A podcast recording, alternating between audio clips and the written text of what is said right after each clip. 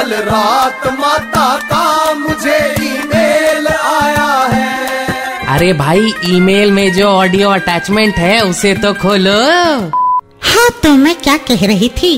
Weekend से T twenty का शोर मचाने वाला क्रिकेट सीज़न शुरू हो गया है और मैंने ये अनुभव किया है।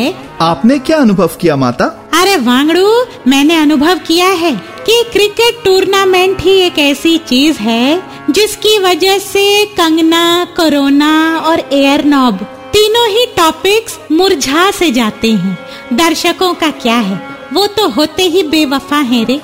खैर, कल रात मुझे मेरे वायरोलॉजिस्ट भक्त डॉक्टर दिव्य दृष्टि सहस्त्र बुद्धे का कॉल आया था। डीडी डीडी कह रहा था, माता, कोरोना वायरस का कुछ समझ नहीं आ रहा। मैंने कहा, भोले टी ट्वेंटी का सीज़न शुरू हो चुका है। इंडिया वाले वायरस को भाव देना बंद कर चुके हैं। ऊपर से टीवी पे बिग बॉस भी शुरू होने वाला है। ऐसी गजब बेइज्जती देखकर, कोरोना अपमानित होकर, देश छोड़कर ज़रूर चला जाएगा। रिलैक्स माता, आपके भक्त टी ट्वेंटी के die hard fan Anoop Soni का कॉल है। जानना चाहते हैं, इस बार किस टीम पे बाजी लगाए? हर साल ये अपने दोस्तों से बाजी हारते आ रहे हैं। अनूप से कह दे, इस साल बेंगलुरु पे फोकस करें। जो किसी साल नहीं हुआ, वो इस साल हो रहा है।